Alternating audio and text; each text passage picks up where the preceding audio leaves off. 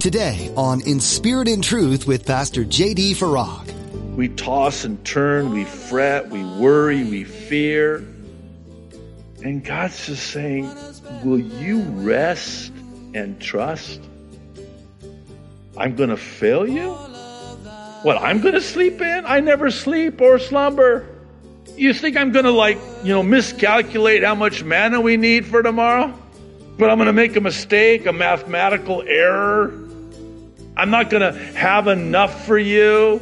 You're listening to In Spirit and Truth, the radio ministry of Pastor J.D. Farag of Calvary Chapel, Kaneohe. Pastor J.D. is currently teaching through the book of Jeremiah. In our busy lives, it can be difficult to find times of true rest. When we're constantly being told to work harder and achieve more, where do we find time to recharge? Today, Pastor JD illustrates that if you want to find peace in your life, you need to rest in God's promises. Rather than letting worry consume you, be empowered through Jesus. Now, be sure to stay with us after today's message to hear how you can get your own copy of today's broadcast. Subscribe to the In Spirit and Truth podcast or download the In Spirit and Truth iPhone or Android mobile app. But for now, here's Pastor JD in the book of Jeremiah, chapter 17, with today's edition of In Spirit and Truth. This is what I love about this chapter. There's this contrast between those who trust in the Lord and those who turn away from the Lord. Cursed is the man who trusts in man, blessed is the man who trusts in the Lord. A parched desert, a flourishing tree. This is that contrast. Verse 14. Now, this is interesting because Jeremiah now is going to cry out to the Lord and pray and ask God for a healing. He says, Heal me, O Lord, and I shall be healed. Save me, and I shall be saved, for you are my praise. Now let's not get to verse 15 yet. Couple of thoughts here. Healing and or salvation. And no, we don't know what. Obviously, the Holy Spirit did not deem it necessary to give us the details of what he was specifically asking for healing for. And I, I believe the reason is because it's not so much what he needed to be healed for, but that he would be healed. Because he says, and I shall be healed. Save me and I shall be saved, for you are my praise. Did you catch that? I'm trusting in you to heal me. I'm trusting in you to save me. My, my, you are my praise. You are my hope. You are my trust. Indeed. Now watch, watch verse 15. They say to me, Where is the word of the Lord? Let it come now. I mean, here you've been preaching this doom and gloom, and yet nothing happens. Where, where is all of this that you've been proclaiming? The, the word of the Lord. Thus says the Lord. Where is it? You've been telling us this. It's not happening. Boy, I, I feel his pain. But this is such a heartfelt prayer on Jeremiah's part because he sets himself apart. Again, notice the contrast. Hey, they're not trusting in you. They're not praying to you for healing, salvation. You're not their praise. I am. In fact, they're on the opposite end of the table persecuting me, which we're going to see, Lord willing, do chapters 18 and 19 because they kind of go together. We're going to see another side to Jeremiah. We'll just get a little bit of a, a, a taste of it. Verse 16. As for me, I have not hurried away from being a shepherd who follows you, nor have I desired the woeful day. You know what came out of my lips. It was right there before you. Do not be a terror to me. You are my hope in the day of doom. Whoa. True to form, right? Jeremiah's heart is such that he does not wish for this woeful day of doom and destruction that he's been proclaiming to come upon them. He knows it's coming, even though they mock him. Where is the promise of his coming? First Peter. You've been pro- proclaiming this and saying this, and yet everything goes on as it has before. Well, my hope is you. Notice he doesn't say, My hope is in you. No, he says, You are my hope in the day of doom. He knows it's coming. They don't think it's coming. They don't believe me because apparently they're misinterpreting your patience in not willing or wanting for anyone to perish. So you're giving them all this time to repent. We're going to see it again here towards the end of the chapter. But he's giving us this glimpse into his heart that he doesn't want this to happen. He's not going to say to them who said to him, Bring it. it. It's not happening what you're telling us is going to happen he's basically saying, I'm not going to tell them I told you so. See, I, I totally would. I totally would say, I told you so. When it, but not Jeremiah. Jeremiah's like, no, I, I'm not going to do that when it happens. You're my hope in the day of doom. Now, verse 18. You would think we got a totally different guy that's burst onto the scene and took the pen from Jeremiah's hand and started writing. Let them be ashamed who persecute me, verse 18. But do not let me be put to shame. Let them be dismayed, but do not let me be dismayed. Bring on them the day of doom and, and destroy them with double destruction. What? Wait a minute. What happened? Can, can we go back? Because that's what it, it almost, I mean, at first read, would you agree? It, it almost seems like he's contradicting everything he just got done saying and praying. Lord, I don't, I don't want this. I don't wish this. My hope is you in the day of doom. And then, but bring, bring it on and destroy them. And it's not just destruction, bring on them double destruction. Double down on them, God. Yeah, get them. What? Jeremiah, what happened?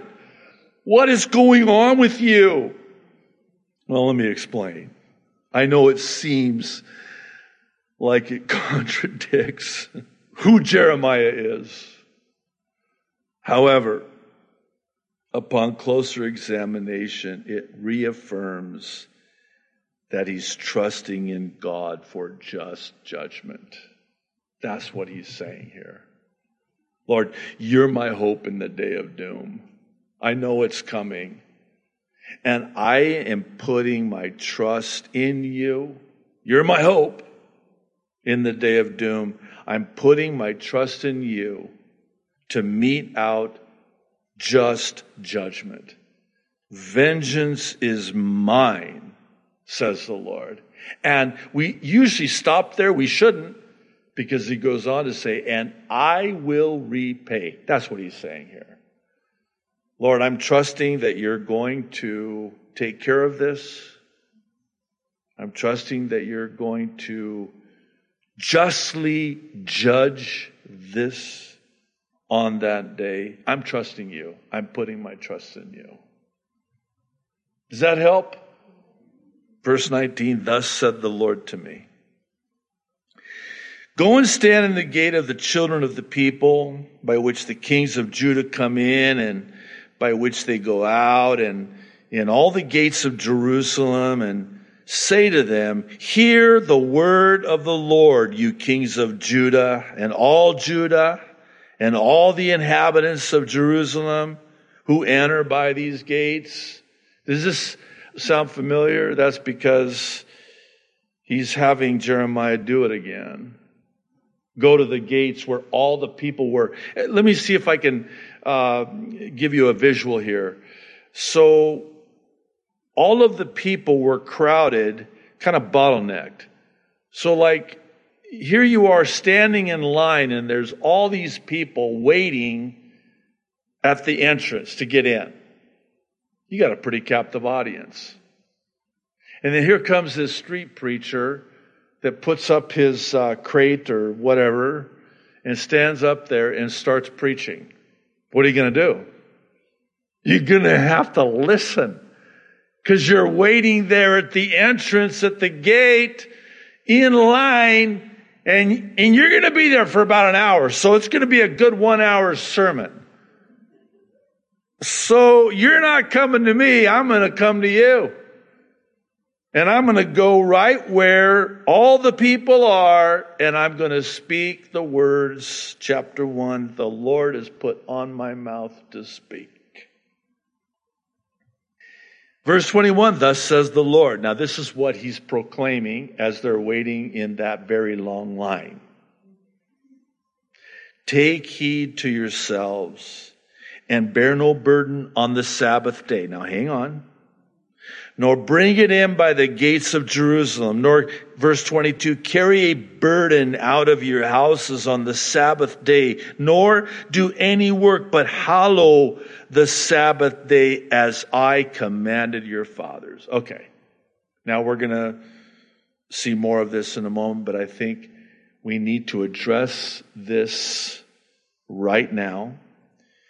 This is not talking about the Sabbath day, it's talking about resting from your works, trusting in the finished work, as we're going to see, of Jesus Christ on the cross, who fulfilled the Sabbath.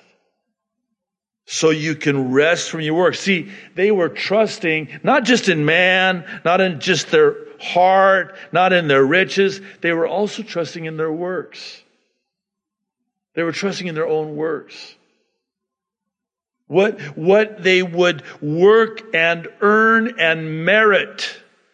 This is probably one of the biggest problems we have as Christians in our walk with the Lord. And I'll explain why I say it like that. We think, man, I'm going to try harder. It's not trying, it's trusting.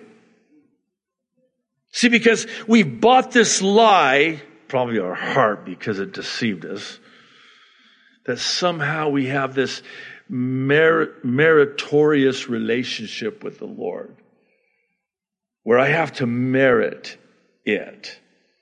And then when I blow it, then I try harder. I even make promises. Okay, Lord, I, I make vows. Oh God, I, Stop! Stop trying in the energy of your own flesh. Don't, don't try harder, work harder. No! Trust in His finished work. Don't trust in your works.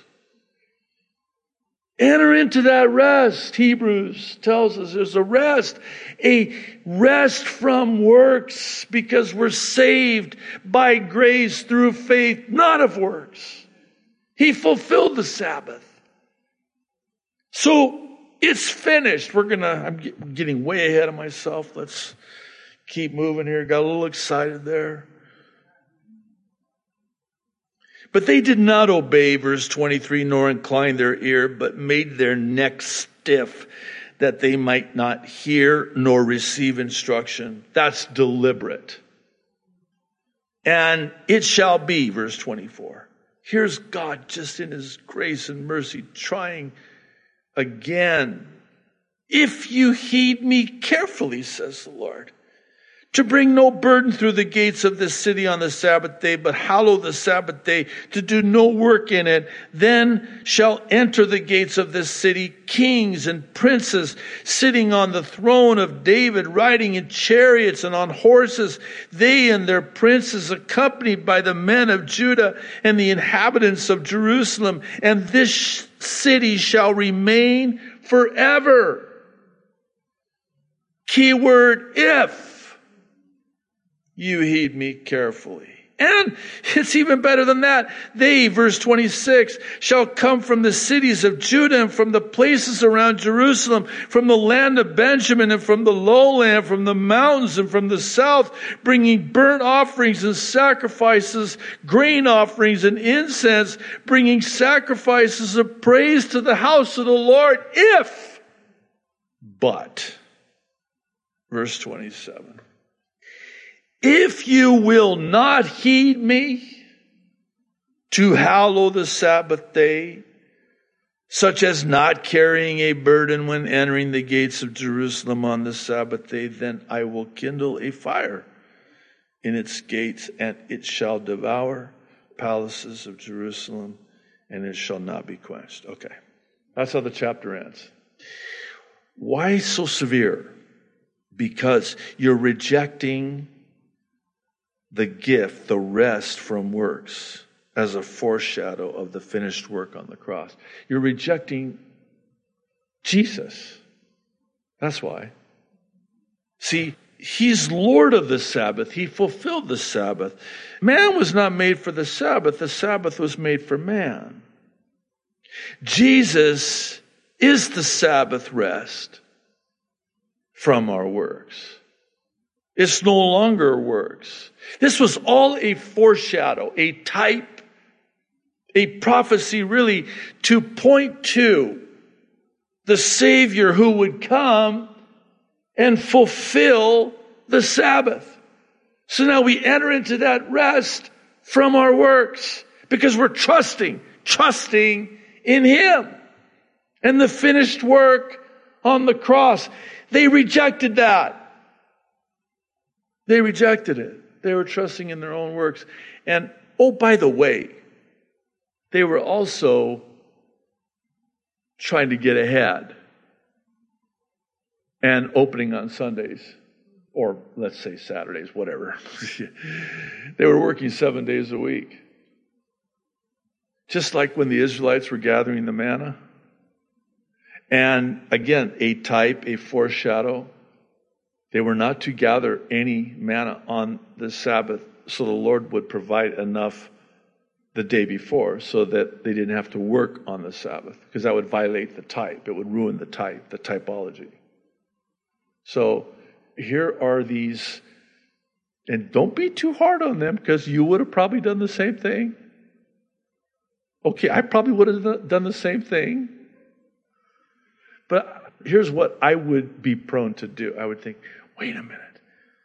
Okay, I'm going to get twice double pay on Friday, but if I just try to sneak on Saturday, I can I can get more. and they tried. And you know what happened, right? Turned into maggots. Nice try. Nice try. Oh, apparently you're not you're not trusting me. And speaking of the manna, and well, we can rest now. It's no more works. He fulfilled it. It's finished. But think about this with the manna. One last thing. Every night before they went to bed, they had to trust that that next morning when they woke up, there would be manna. Talk about having to trust the Lord. Now, did they do that? Okay, I'll just, again, I'll speak for myself. I go to bed at night going, what if there's not manna tomorrow morning? or what, how about this? What if I sleep in and there's not enough? Or I'm too late? And what if? And what if? And, oh, you're not trusting the Lord? You're not trusting the Lord? Because see, you didn't have enough manna in your bank account for the next month, or, you know, they say have three months, you know, of, you know, your expenses saved away. Well, oh no, not now you're trusting in that. Nothing wrong with that. You can have that, but does that have you? Are you trusting in that or are you trusting in the Lord? See, they had to trust God because they didn't have a reserve a stockpile. They didn't have tomorrow's manna today. No, they get tomorrow's manna tomorrow. They're just going to have to trust the Lord for it. But they didn't. They rejected that. They could rest. They could sleep. Just go to bed, have a good night's sleep. It'll be there in the morning. They're up all night, tossing and turning. Am I getting a little bit too close to home here. Now, I, I have to confess, there's times I'll wake up in the middle of the night and I'll start worrying and all the what ifs start, and then I can't go back to sleep. So, what do you do? Oh, cure for that is start reading the Bible. Satan's like, put that man back to sleep. I don't want him reading the Bible. And I surely don't want him praying. Prayer is so powerful, and Satan knows it. So you start praying, you start reading the Word of God, Satan will bring a drowsiness on you and put you back. He doesn't want you doing that. But how, how like that are we if we're honest with ourselves? We toss and turn, we fret, we worry, we fear. And God's just saying, Will you rest and trust? I'm going to fail you? What, I'm going to sleep in? I never sleep or slumber. You think I'm going to like, you know, miscalculate how much manna we need for tomorrow? But I'm going to make a mistake, a mathematical error. I'm not going to have enough for you. Or how about this one, getting back to the merit based relationship? No, you were a bad boy. You ain't getting any manna. You're in timeout. No manna for you, boy, till you learn your lesson. No. Oh, I'll try harder. No, no, no, no, no. Trust. Trust. Because see, if you try to insert your own efforts and works and try, what are you saying? It's almost hard to even say it, but what you're saying to Jesus is, thank you anyway. I'll do my part, earn my keep. Well, you will, will you? Oh, I, have been a good boy this week, so God's going to be good to me. Oh, I've been a bad boy this week. God's going to, man, that other shoe is going to drop, that heavenly shoe. I'm going to get a licking. Really? Have you ever had it happen where you sinned and you're thinking God's going to surely just, I mean, that other shoe's going to drop, but instead of the other shoe dropping, God just pours out His grace. You're going, I don't deserve this. I know.